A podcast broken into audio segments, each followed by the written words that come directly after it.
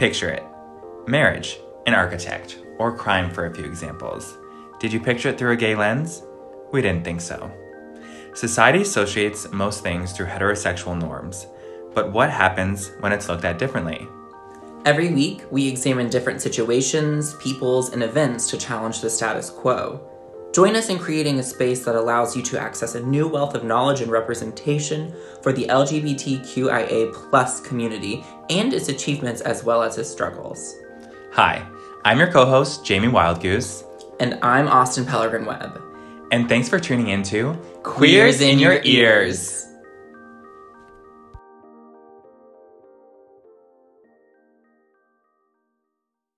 Welcome back, Jamie. And welcome back, Sir Austin. And welcome back, Queer Wigs. And welcome back to another fruitful episode of Queers in Your Ears. Emphasis on fruit. And we are so excited to bring the fruit bowl to you guys today to talk a little bit about gay slash golden area. I have a golden area. Sorry. gay and gold era Hollywood. And what I'm going to bring to the table today is I want to focus on two stars in the golden age of Hollywood to discuss their sexuality and something that has to do with a little bit about the lavender scare. Which we've covered on a previous episode. If you haven't heard it, you're not a real queer wig, go back and figure it out. And we do recommend that you go listen to because it gives you a little bit better understanding of where we're coming from today. So, the first gentleman that I wanted to talk about was a man named William Haines. He was born Charles William Haines on January 2nd, 1900, in Staunton, Virginia. He was the third child of George Adam Haines, who was a cigar maker, and Laura Virginia Haines, who was a homemaker. They're making so much in the Haines they household. Making so much.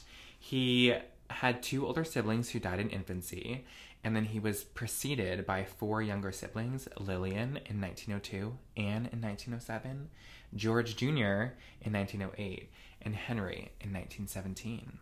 So you can say that his family was in the process of making children. Oh, they were in the business of making children, it sounds like. they almost were, you know, a, sh- a couple short of having their own sports team. But which sports team? Actually, no, they were because five, five is sports teams, right?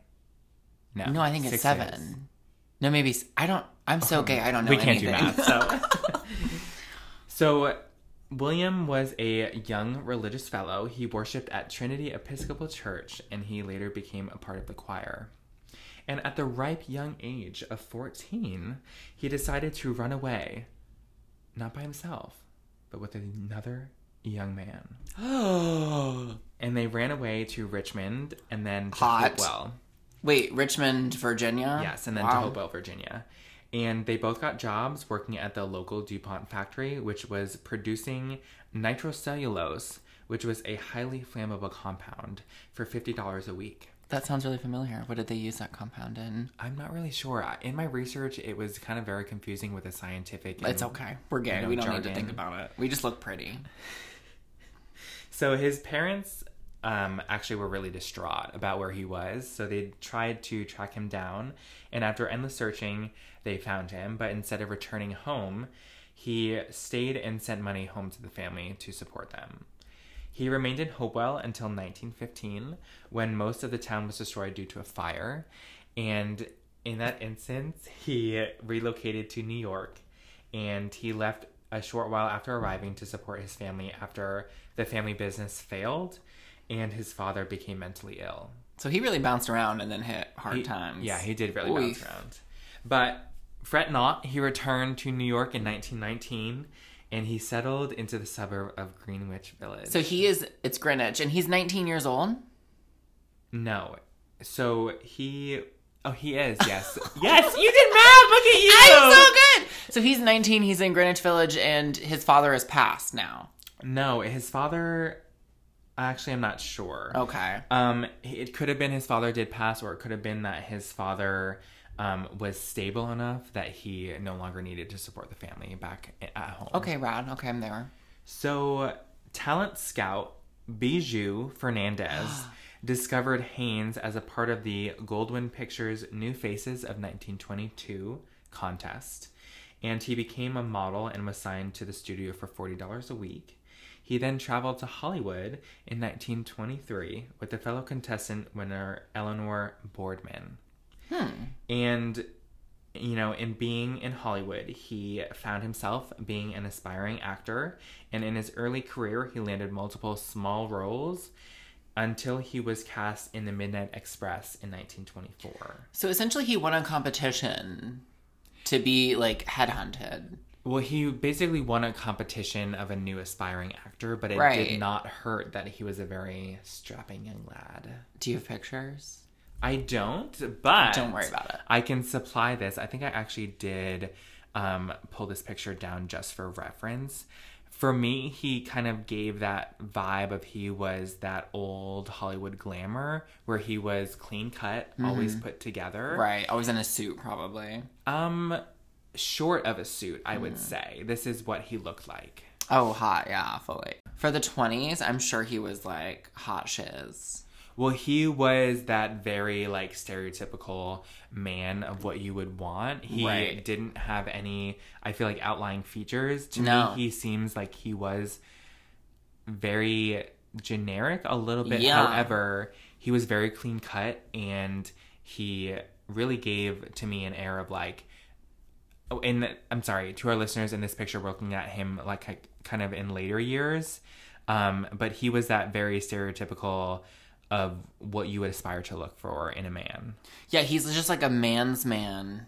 Like a generic, like you said, man man. From the picture. And he's soft on the eyes. So. Yeah, and I well, he's very soft on the eyes. I want to say though, in the twenty, this is twenty two. What a time to be alive in New York City. he was in Hollywood. That's what I said. So, what a time to be alive in Hollywood. 1922, ring the ding ding. This Um, is the time. I retract my statement. You were correct. He was discovered in New York. Yes, he Yeah. was in 1922. It was discovered, but that launched his career to move to Hollywood. And through the Midnight Express, he was offered a contract um, by Columbia Studios, but he actually ended up turning them down. And he would later solidify his career with the movie Brown of Harvard in 1926. Was that with MGM as well? That I can't say. That was just a film that was produced. Um, but he was a contracted worker for the Goldwyn Pictures at that point.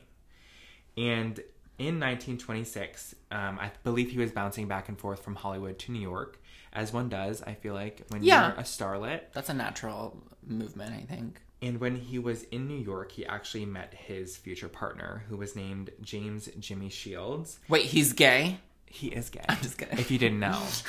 Catch up, sweetie. So they met in New York after Haines convinced him to move to Hollywood where he would find work. And they soon started living together and viewed themselves as a committed couple. Hmm. But to outside eyes, they were just two bachelors living together as friends. Right. They're roommates, bro. Yes. And Haines continued to improve upon his career, becoming a top five box office star from 1928 to 1932. It's a long time. It is indeed a long time. However, he was very instrumental in the transition from silent films to talkies, as what they were called. He Immersion. transitioned very smoothly.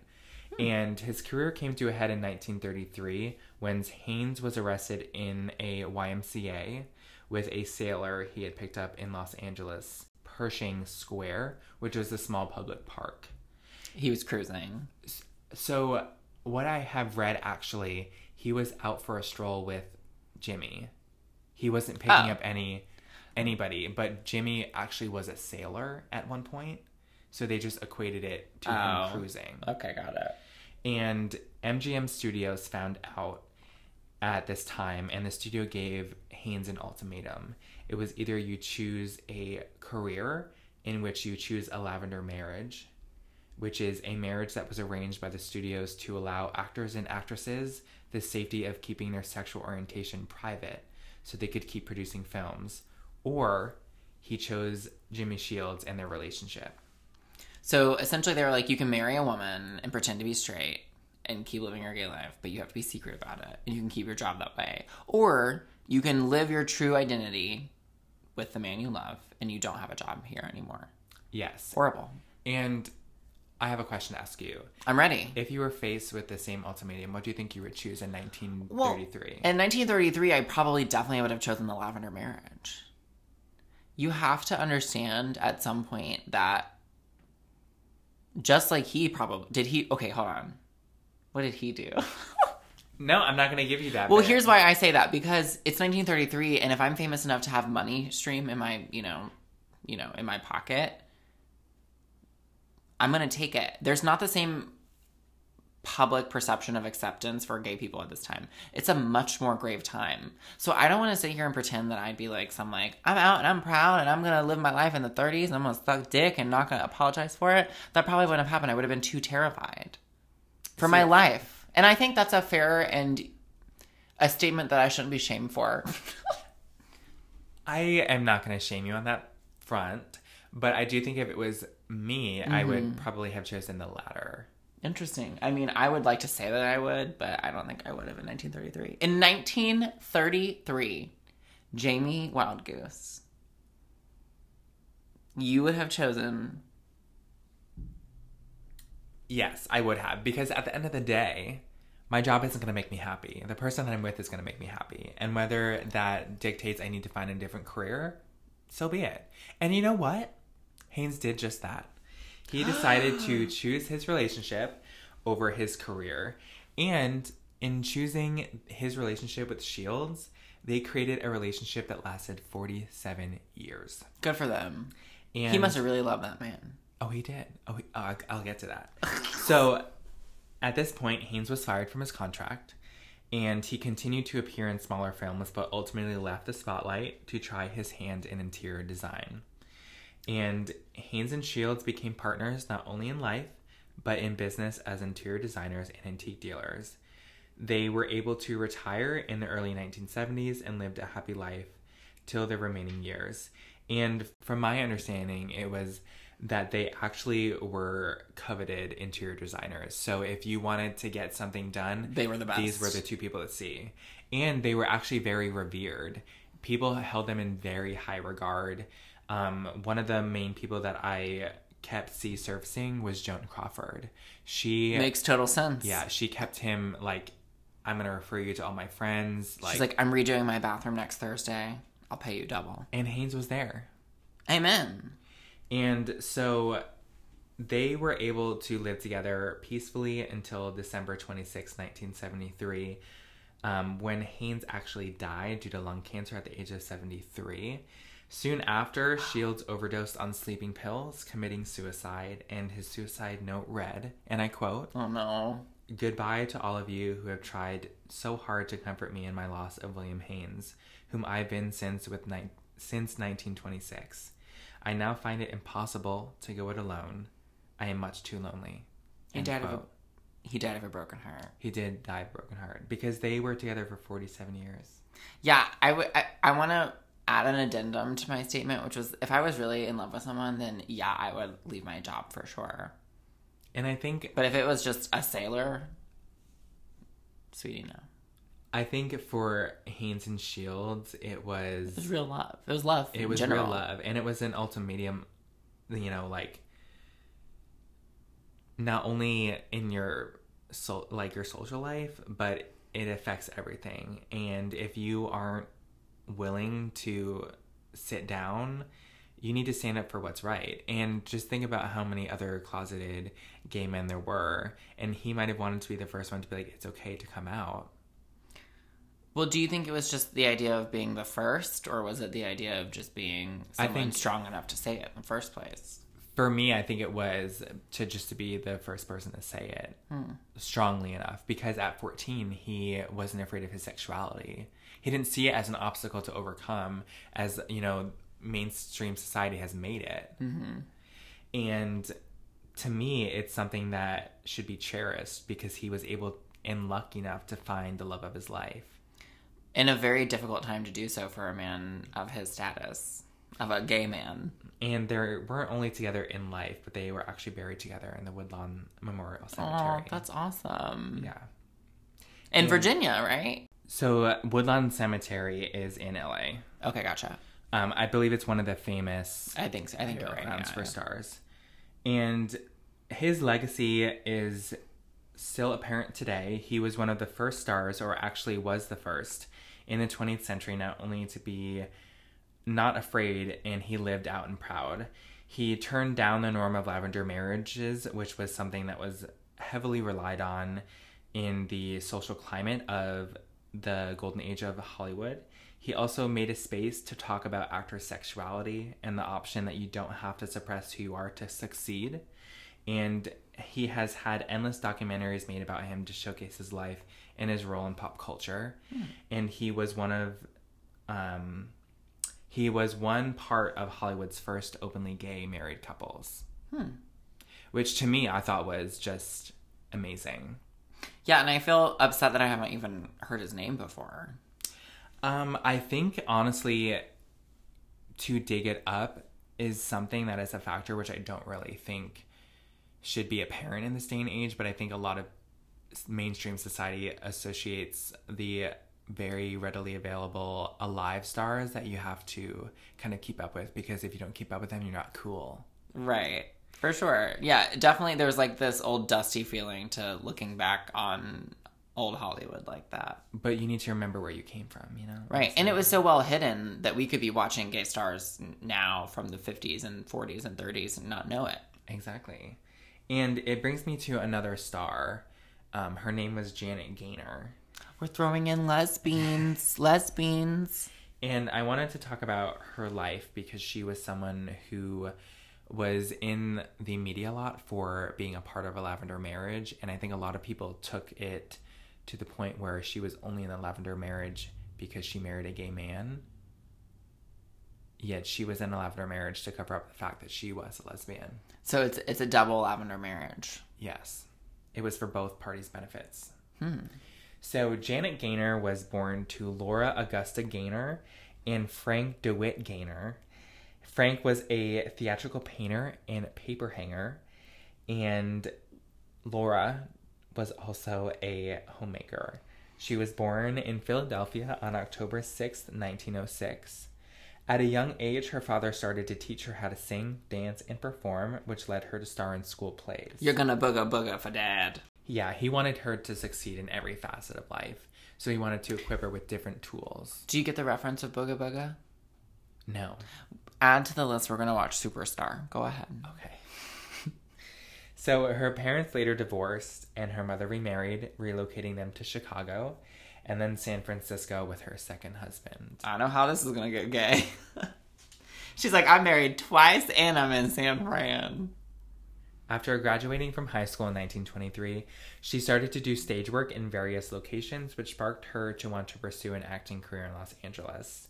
She then enrolled in a Hollywood secretarial school due to her being hesitant to the idea of a career in acting. You know, your self doubt, your inner saboteur comes Right. out. I couldn't possibly get naked on camera, and then it just happens. It does. It just happens just like that, licky split.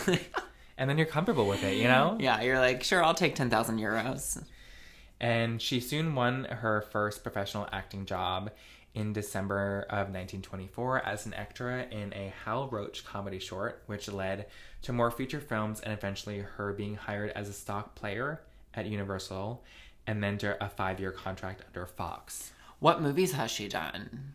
So she actually has a very lengthy film career. Okay, Um, she kind of fades in and out of the spotlight. sure. Um, and I touch upon a couple films that really kind of solidified her career. A star in a feature film by 1927, um, she had an image of a sweet, wholesome, and pure young woman. Her performance in Seventh Heaven earned Love her, that show. It earned her her first Academy Award for Best Actress in 1929, making her the youngest actress at 22 to Oh. win an award. But she was dethroned in 1986. Gaynor started to fall out of the spotlight due to her negotiations and withholdings for a better contract. Many different studios started to slander her in the papers, telling the public that she was stingy and money hungry. Her frustrations caused her to consider retirement, but her career was revitalized through the role A Star is Born in 1937. Was this the first go round or the second? this was the first. This is the first Star is Born. This was the so she's the Lady Gaga of 1937. She was Lady Gaga of 1937. She's Depression era Lady Gaga. She was the original. Wow. What's her name again? Her name is Janet Gaynor. I want to remember this. Okay, I'm ready. in in G A Y, Gaynor. But not G A I. No, She said- A Y, honey. I put the gay in Gaynor. She did because her parents spelled it G A I N O R. And So she she- goes, she goes, no, I'm a lesbian now. Something to look into is whether or not the usage of the word gay, as in homosexual, was used this way. Because we know it was used as gay as in happy. To be honest, I don't think it was necessarily a factor. I think it was just her wanting to change her name so she's not associated and people can't find her. Fair. So at this point, at the age of 33, she decided to retire from filmmaking because she had it. She's had it. Trollop. And in 1929, she married her first husband named Jesse Lydell Peck, who was a lawyer, and they quickly separated in 1932. They were like, this isn't a good fit. Um, this isn't gonna work. For many reasons, maybe one of them being the fact that she was a lesbian. She wanted a V where he had a P. Exactly. And then in 1937, she married Hollywood costume designer Adrian, and they had a son together in 1940. Wow. That's hard. Well, so this marriage was often referred to as a lavender marriage because Adrian was openly gay within the film community. Stop. So he's like, I'm gonna just do it anyway. Yes.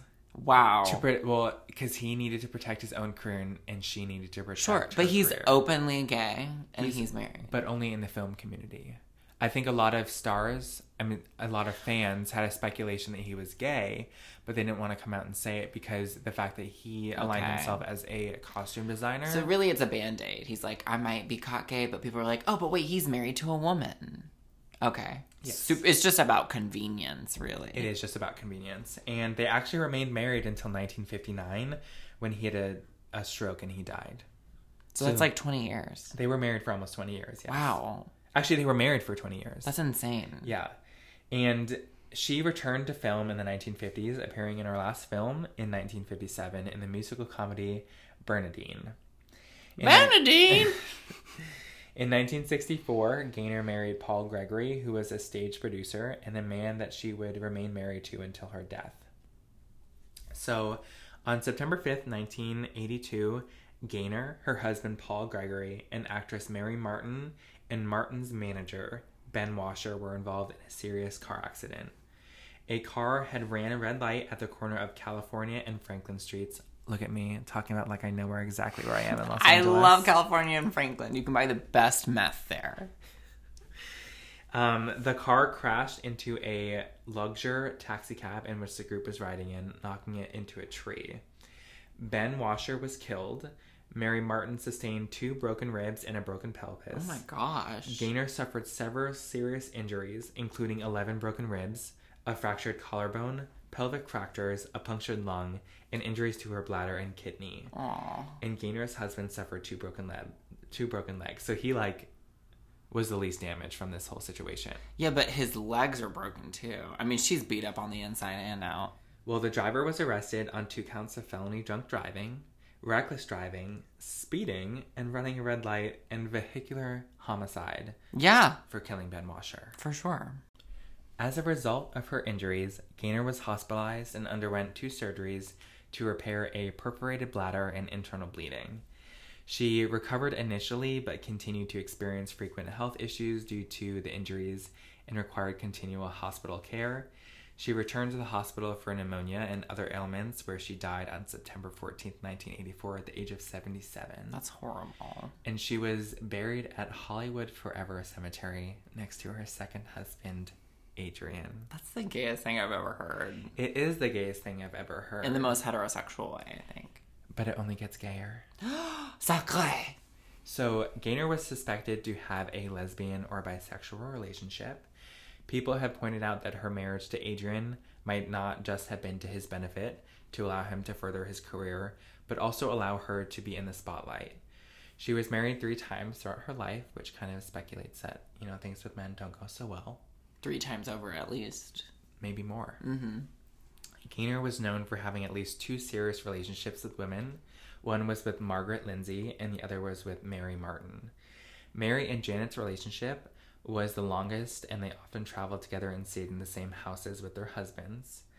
Um, actor Robert Cumming is famous for saying Janet Gaynor's husband was Adrian, the MGM fashion designer, but her wife was Mary Martin. Hot. I love that. So, unfortunately, we don't know the extent of their relationship due to the fact that Gaynor died due to her complications from the crash, and Martin never spoke on it.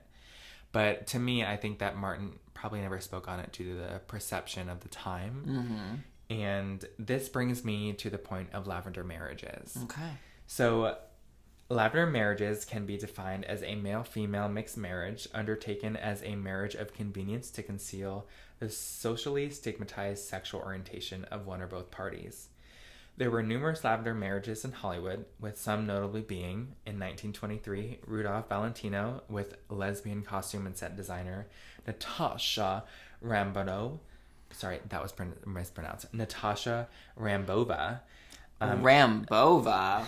it, dis- it disguised her relationship with Alla Nemzimova and his alleged bisexuality. Another Lavender marriage was Robert Taylor and Barbara Stanwyck to cover up both parties' sexuality. Um, they were both bisexual, by the way. And then also Rock Hudson and Phyllis Gates, which was to cover Rock's homosexuality.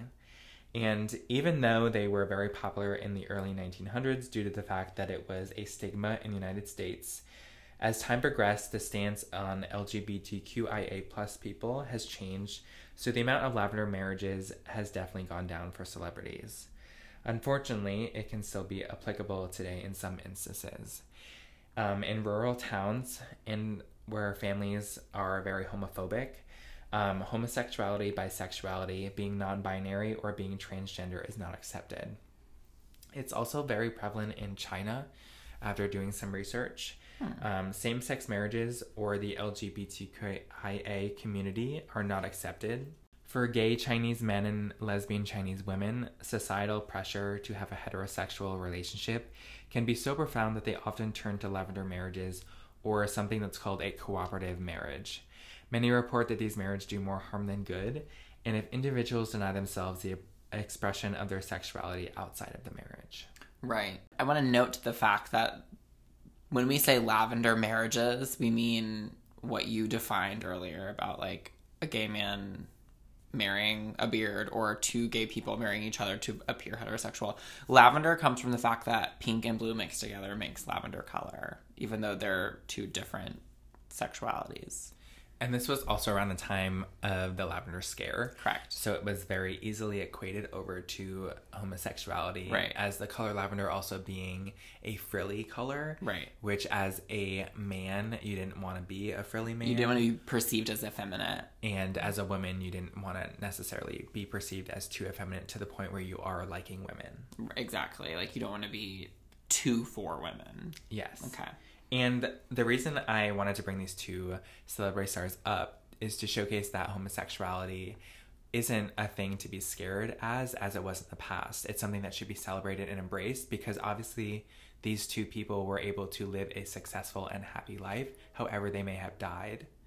But it should be something that's looked back upon because it's something that should motivate people to do well no matter what their sexuality or their gender expression is. I think that's a great point. Absolutely. I mean, as we've said in almost every episode, our sexuality does not define us in that sense. It doesn't define our capabilities. So, interesting. The idea of lavender marriages is an idea of arranged marriages, obviously. Um, and Jamie, thank you so much for enlightening us in the golden age of Hollywood. And I want to kind of piggyback off of it. You're so welcome, and I'm so excited to hear what you have to share. So when you told me you were going to research lavender marriages, I was really upset because I love the idea of it. I was jealous I didn't think of it first. Um, but we get the idea of the lavender scare from the fear that homosexuals have infiltrated the United States government during the communist scare, during the Red Scare. That's where we get lavender scare from. Um, and as you've stated, it's no different to the Hollywood community as it is to the political community. And so I wanted to touch upon that with a little drama kind of flama mixed in. So are you ready to kind of revisit some old roles? I am. I'm so excited. So I am obsessed with old movies. I think a lot of gay people are obsessed with cinema just because it's so wonderful and an escape from reality. Um, but when you look into American history, this is a big part of our history just because it's moved so many people across the country. It's done so much for the country. But Hollywood was very gay in its golden era, It was. like you said. And that's why the lavender marriages were such a big thing because it was a way to squash mainstream media from showcasing the LGBTQIA community. Amazing. I love it. Couldn't have said it better. So, my point of view is you touched upon the people behind the camera after they got off screen, but I wanted to touch upon gays on the screen at this time, so in front of the camera. I'm intrigued. You should be. It's super fun. Titillate me more. Um, so there's an incredible article on medium.com. I want to just cite my sources that kind of walks us through LGBTQ representation within mainstream media, which this would be movies at this time, um, film movies. And looking back on it, it's not great, Jamie. Can you imagine? I'm not surprised. No, exactly. So let's just dig in. I want to say that overall, homosexuals are not perceived positively in media, in the screen um, at this time. We're usually portrayed as crazy people, villains, sick, things like that. Or sometimes just complete negligence, like in passing, like it doesn't really make a difference. So you talked about all these famous stars. There were a ton of um, famous stars working in big screen films at this time. Some of them could have been gay. Some of them were not. Most of them were not, obviously. How many old films have you seen from this era, Jamie? Or can you think of any films that you've seen from the 50s, the golden era of Hollywood? Ooh, I don't know if I can name them because I feel like I have a conception of a couple movies, but I don't know if, what Like, what they exactly were made. That's okay. There's a lot of them, obviously. Hollywood's putting out more films than ever.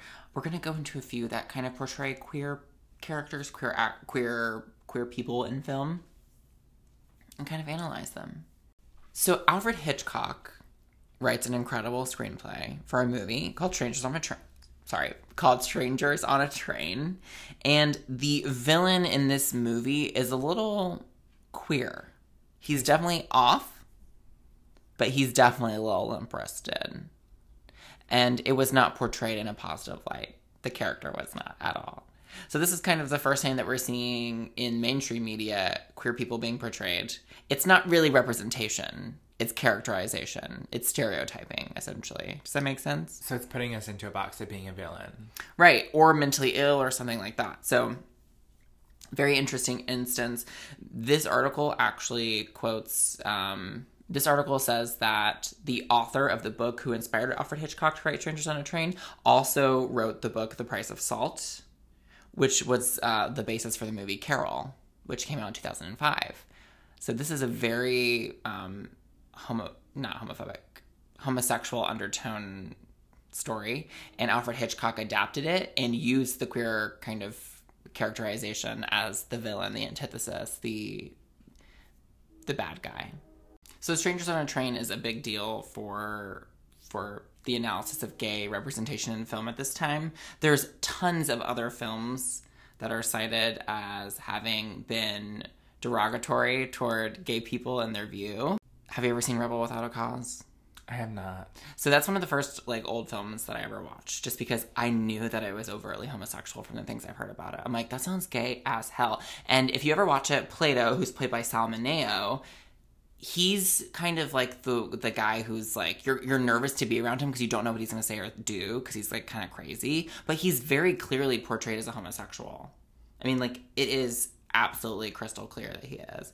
You can see in the way that he looks at James Dean in this film, uh, the actions that he takes when he's grieving against other. people. I mean, it's just overtly homoerotic. I highly recommend it. Like one night when you're alone, just turn off all the lights and just watch that movie and eat popcorn. I'll have to put that um, movie on the list actually. You definitely should. A lot of people have analyzed the film and they essentially say that he's portrayed as crazy because he is gay and not accepted. Because he, I think in the film he was raised by a single mom, so he didn't have this nuclear family. So it, it portrays homosexuality as like a defect as a you know Oh, sort of not having a nuclear family. right. So that's kind of what happens in, in mainstream media at the time. So if you've ever seen Cat on a Hot Tin Roof, it's a very famous play by Tennessee Williams that was adapted into a movie with Paul Newman, who I think was a super hottie. He was very cute. Maybe not at this time, but when he was young, love Paul Newman. I'm gonna cue you into like a little secret. I've never seen any of the movies you're talking about because Oh my gosh, yeah. I, for me, I just like my film preference is like equated with like a child, so I love animated. I love Pixar. Yeah, I mean, it doesn't mean like okay. I'm not saying that these are like requisite movies, but they've been seen multiple times by different groups. Like But- they have been around. Do you know what I mean? In other words, I need to put these on my list to watch. I know what people are talking about. And you don't have to. I'm just saying. I think they're famous for what they're famous for being golden era Hollywood movies, which was a famous period in like the creation of movies. Gotcha. So I'm not saying like you should know these, but a lot of these are very famous. And Cat on a Hot Tin Roof is like a famous Southern film. It's it's got racist undertones. It's got problems. But if you've ever seen the movie, it is like sad at how obsessed this man is with his dead best friend. Which okay, that sounds horrible, but like he is clearly heartbroken that his friend died, but in, not in a non-sexual way. Like he clearly is like he lost a lover That was his true partner. Right. And he's plagued by his wife. His name's Brick. Watch the movie. It's weird and interesting and southern, but kind of like bad southern because it's like northerner actors playing southern roles. It's incredible. I feel like this is like really reminiscent of Brokeback Mountain. Yeah, I could see that. I could see that being like an inspiration for Brokeback Mountain. I have watched it like once or twice, so I don't really know the ending of the movie, but it, one of them dies, correct? yeah. Okay, see, exactly. No spoiler alert. Oh, sorry. If you haven't seen it since 2005, it's released. Disclaimer. I just want to say that Elizabeth Taylor is in this movie in Burl Ives, which who's Burl Ives, whatever. But Which, um, bravo to Elizabeth Taylor. She was one of the forefront people fighting for LGBTQIA rights. Amen. So in the seven year itch, which is also a very it's like one of the most famous films of all time. I actually haven't seen that one. Neither have I. But it yeah, exactly. But there's a line in the movie that one of the characters is like walking down his hallway or whatever in his apartment building and he's like, "Oh, there's three th- oh, three guys live in that apartment. Their interior designs are they're interior designers or whatever." So essentially the implication is that they're homosexuals. So this is the perception of gays within the mainstream media at this time. Are you following along? yeah, it's not positive. It's not great. Then again, is it ever with the gays?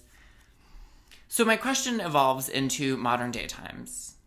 This this period of creation within the art community spawned pop culture as we know it essentially the golden era of hollywood the golden age of hollywood that's what it is it spawned celebrity and fame and all of that which is what kind of what we're all obsessed about now especially in america. So now we have this obsession with movies and movies and actors. So we run into a problem as people are perceiving hold on i have to think about this. Gay people still exist obviously. We're still making movies. How do we portray them? Is it different from the golden era do you think of hollywood or do you think it's the same? Well, to me, I am equating the gold era and golden age of Hollywood as a time where gay suppression was very apparent. Mm-hmm. And in, I feel like in current times, the portrayal of gay people in film has evolved to a certain standpoint. Mm-hmm. And that certain standpoint is it's not as negative or as detrimental to be associated with gay people or identifying as a gay person yourself. However, it has reached a point where it shouldn't have, where a lot of times people who are not a part of the LGBTQIA community are representing the latter. lgbtqia community Yes. What an interesting question. So I think this kind of answers its its itself, but I have a question for you in Okay. response. What do these 10 people have in common? They are Olivia Colman, Sean Penn, Hilary Swank, Charlize Theron, or Theron, I don't know how to say it, Annette Bening, Mahershala Ali, Jared Leto, Darren Criss, Nicole Kidman, and Rami Malek. They probably all played a gay role in film. And They are not gay. Yeah, that's correct. Ding, ding, ding. You got it. Bitches. I'm just kidding. Olivia Colman was in The Favorite, incredible film. I loved it, and I'm a homosexual man. She's not actually gay, but she definitely finger banged at least two girls in that movie. Sean Penn was in, he was Harvey Milk. Um, Hilary Swank was in Boys Don't Cry. Charlize Theron was Aileen Wuornos in uh, Monster. Annette Bening in a movie with, um, she's a redhead, I forget her name. The Kids Are All Right, it's called. Mahershala Ali was in The Green Book. He played a gay pianist. Incredible film as well. Jared Leto was in Dallas Buyers Club. Darren Criss played multiple roles as a homosexual man. Um, Nicole Kidman was in The Hours, which I also, one of my favorite movies of all time. And Rami Malek was in Bohemian Rhapsody. He played Freddie Mercury, a bisexual, at least, man um, of high status. So these people are getting famous, getting paid for portraying queer LGBTQIA lives and characters in the mainstream media. So we go from people having to hide it in their personal life just to play a public role, going to disregarding the private life of every queer person that's come up before them and playing that on screen as a straight person or cisgender or cis hetero person. I've never seen any of those movies that you just mentioned. Really? Yeah. I forget that you're 11 though. But I mean, at the same, but these movies have been out, so I. Oh yeah, these are like extremely famous movies. At the same time, there just is one like circumvental question that really rings in my head. Is like, I don't understand what has turned the switch to make all of the straight actors want to represent the LGBTQ plus community. You want to know why? I think is because we have compelling stories to tell in this day and age, and I think straight be- people are bored and boring. But it should be showcased by the people who actually have a connection to this life and who can who can better represent a certain instance than someone who might have lived through it. Correct. Like if you look, like Pose is doing really well, and they're representing the transgender as well as the gay community. Do they have trans writers though? Because I know it's it's produced by Ryan Murphy. I'm not sure, but look at who's cast in it. True. Dominique Jackson. Yeah, that's a good point. Who is has been so outspoken about the trans movement. So, like, in addition to Dominique, you have MJ Rodriguez, who, to me, I I think she is doing an amazing job in representing who is someone who's having a struggle. And their Instagram is incredible. And Indya Moore, Billy Porter, like Ryan Jamaal Swain. The representation is there for people who they're portraying. and it is outstanding and that's what should be the focus of the media movement today Correct. is to me the stereotype of the you know straight you know movie line can only be done so much. So they are trying to come up with new representative ways to be a more inclusive kind of community but they're doing it all the wrong ways. Like if you look at the new movie that was out i think it was called prom where james corden played Plays a gay man for two and a half hours. and he was nominated for an uh, academy award which he shouldn't have been nominated because he did not one do his research nor should he have even been offered that role or do you he want to should do have it? auditioned Do you want to do my part?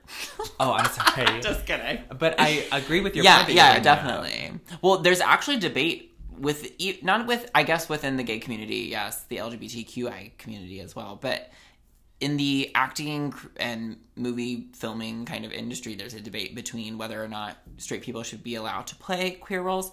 I think obviously, not I think, we are obviously biased, but people say that queer actors get to play straight roles all the time. But I think that's not okay. I think that's a scapegoat. But necessarily, I don't think that there had been an incident, and maybe I'm just ignorant to the depth of the film industry. But to me, I don't think that there is an overwhelming range of gay actors playing very prominent and big box office movies. Like, yeah, gay era Hollywood, gay actors were closeted, so they had to suppress who they were. But in this day and age, Call Me by Your Name, for example, those were two straight actors Who played gay, who played gay men. at least bisexual characters, yeah. Like, please name an instance where a prominent gay actor has played a straight character. I can't think of any. And maybe that's just me not knowing the film industry in its depth. But I think, but that's the point. Like you were talking about in Hollywood, how people would have lavender marriages to cover up their gay so they can act straight on film. That still probably happens to some aspect. Maybe they're not lying, but they're not open to the public about whether or not they're gay. And they may be open and out about it, but they're not going to be like, I'm gay and I'm an actor. So essentially, like, I think it makes complete and total sense. I think it tracks still within within within Hollywood as a community that gay people are up until very recently not in the spotlight for a very targeted point of view essentially. So they're held with they're they're held out of the spotlight up until very recently. And now when we're in the spotlight as a community, it's not even portrayed by people within the community. So that's a slap in the face. Which I was just playing devil advocates to your point, and I think the big thing is I think society has been trying to update itself where it should have been like I don't know, maybe like 40 to 50 years ago, maybe even like 70, 80 years ago, but the film community has not caught up to the same point where it should be because this isn't only happening in the gay community it's also happening within the racial industry Correct. where people who are supposed to be representing a certain ethnicity are not that ethnicity to Right. 100% and the the main, like Scarlett Johansson and Ghost in the Shell. oh see what i was bringing what i was th- thinking about was crazy rich asians Oh, oh yeah, fully. A lot of the male representation of the Chinese and the Korean culture. Culture. But it's a Chinese. But that movie spotlights. I thought they spotlight like Chinese in that movie, like the Chinese culture because of the families. Keep going. I'm sorry. No, it's okay. Um, but a lot of them were Americanized. Like they have very Americanized faces. And to me, to use a representation of showcasing a strong Chinese woman, you should also have a strong Chinese male representation of full descent. Yeah. And maybe we need to cut this out and maybe it's getting off track, but basically what I was saying is this No. isn't, isn't just happening within the gay community. It's Right. a across the board. Exactly. So, yes, it definitely does. We'll get to that in a second because I also touch upon that. But like you said earlier, I mean, there are straight characters getting awards, awards for for queer roles that they play. So you brought up Timothée Chalamet and Armie Hammer, James both Corden. heterosexual. James Corden, Nick Robinson in Love Simon. He's he plays the main character. And he he um, was showcased in a spinoff of that, which was Love Victor. He Right. made multiple appearances as another gay man. Right. Jeffrey Tambor in Transparent. Transparent's an incredible show. He's not trans, so he shouldn't be representing a trans person and telling their story. Um, and quite frankly, it kind of comes down, in my opinion, between queer writers, queer characters, and queer stories being able to tell their story in their own way against heterosexual and cisgender people. I'm not saying that all cisgender and all heterosexual people are like this, obviously, but you know, within the community, I don't think they get to say who plays characters written by queer people, portraying queer people, about queer people. I don't think they do either, but at the same time, I think it comes down to us as the viewer. Is we're not holding them accountable, Yeah. and we're not calling for more opportunities for people of the LGBTQIA plus community to be those writers, those actors who get those roles, and I think it ultimately comes down to us just being complacent because even though we would love to see someone represent for our community, we're complacent in the fact that we've become accustomed to certain stars and we love seeing them in films because all of their roles are Mm-hmm. So, great. if, so if they're they going to be a straight great. man and play a, a trans woman, then that's okay because we just want to see them so much. Yeah, and I think that comes down to Us saying that that's not maybe okay. yeah, we need to stand up for that. Amen. It keeps happening, however, and that's a thing that happens. A lot of people debate this by, like I said earlier, by saying that straight gay people play straight roles, but the point here is that there are su- there's such a scarcity of queer and LGBTQIA roles compared to how many straight and heterosexual roles there are. And why wouldn't they be given to, like you said, people who have represented that that view, viewpoint before, that perspective? So that's that on that. Like you said earlier, this doesn't just happen within the gay community. Obviously, within different racial groups, within age groups, gender identities, obviously within the trans community, there's a huge. I mean, I can't even think of a movie that I have seen that wasn't a mainstream movie that won an award that just portrays a trans person in a trans role. And that's something that I need to better about myself. But I know for a fact that within mainstream media that the transgender community is underrepresented in Hollywood, period. I mean, I just think across the board. socially. Right. And culture obviously. So like culture is another thing that separates people within within Hollywood. So my point of view is someone who um this is a rant, but Hillbilly Elegy was a novel that was written by a man named J.D. Vance and people there was backlash to him claiming that he was a hillbilly, quote unquote, because he was a well off man who was put into a circumstance that exposed him to Appalachia, but he wasn't necessarily part of that. So essentially, he benefited off of telling the story of Appalachia when he's not someone who had to live in that for an extended period of time. He left and went on. So it's the same thing for gay roles, or yeah, gay roles to straight people, or roles of a different race given to someone. But I think that happens a lot because usually, at the standpoint, if you're in a marginalized group, you don't necessarily have the means to, or access to be able to tell your story. And to me, that is something that is detrimental to not only our community, but as a collective as a whole. Because if you're exposed to stuff like this, you automatically become, I feel like, more inclusive, more accepting. And honestly, you know, I just feel like as a whole, a better human. Like, if you think about it, if we were able to, you know, be equals with how the straight media is portrayed, the world will be in a completely different place. Amen. But it isn't. It you not know? But that's why I think since there isn't enough representation from the LGBTQIA community, we as the viewers, we as the consumers, we need to demand for it because until we demand change, the change isn't going to happen and things aren't going to change. It's like a domino effect. For sure. And it's funny that you say that because recently, especially in the past five years, we've started to see a consciousness develop within like the group of actors in Hollywood where they realize that these roles they should be turning down. They a lot of them are offered roles because that's what you know production companies want to see. They want to see a major headliner playing this role, even if it's a gay role. Because I think there's this perception that queer roles are harder to swallow if it's someone you haven't seen before, like you said earlier. We want to see the same person, but I think that's just the perception. So I think that plays into it as well. But a lot of the a lot of these actors and actresses are starting to realize that now's not a good time, you know, to do this, and it will never be a good time because we know better now. And also at the same time, though, you're telling me that you can't turn down a role because you made $38 billion off of your last film? Come on. Right. I think, yeah, it just boils down to like consciousness. Like, does that actor really have that perspective? And I think a lot of them don't because they're not gay or LGBTQIA, and they just don't. So I understand there is like some kind of human fallibility to it, but now that we have a bigger consciousness over this, like as a society, girl, don't be taking roles that don't belong to you.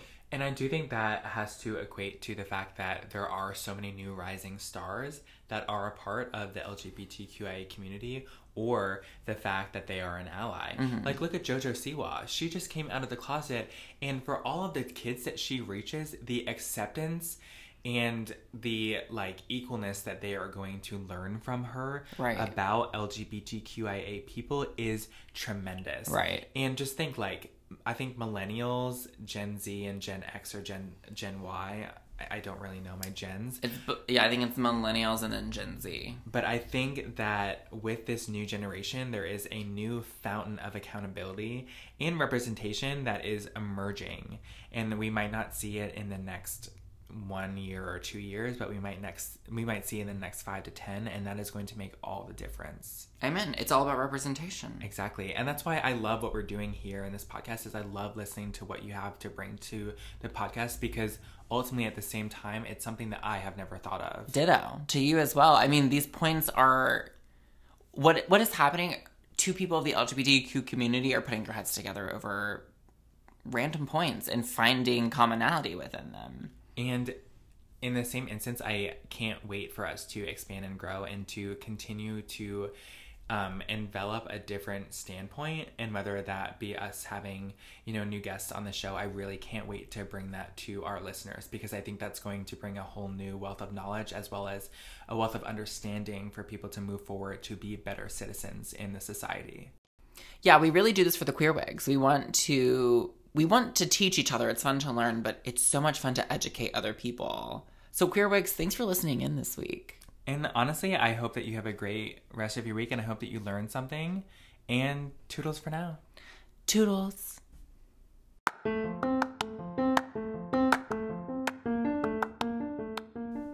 Hey there, Jamie. Hey there, Austin. And hey there, Queer Wigs. And thank you for listening to our latest episode. That's right. And if you can't get enough of our voices, go check out our faces on Instagram at Queers in Your Ears, where you can stay up to date on all things queer, our latest episode updates, and what we do IRL. And also, don't forget, we want to hear your voices. So leave a review on your favorite streaming service, whatever that may be. And don't forget, and don't be shy to give us a shout out or tag us, as we want to be able to grow our Queerwig family.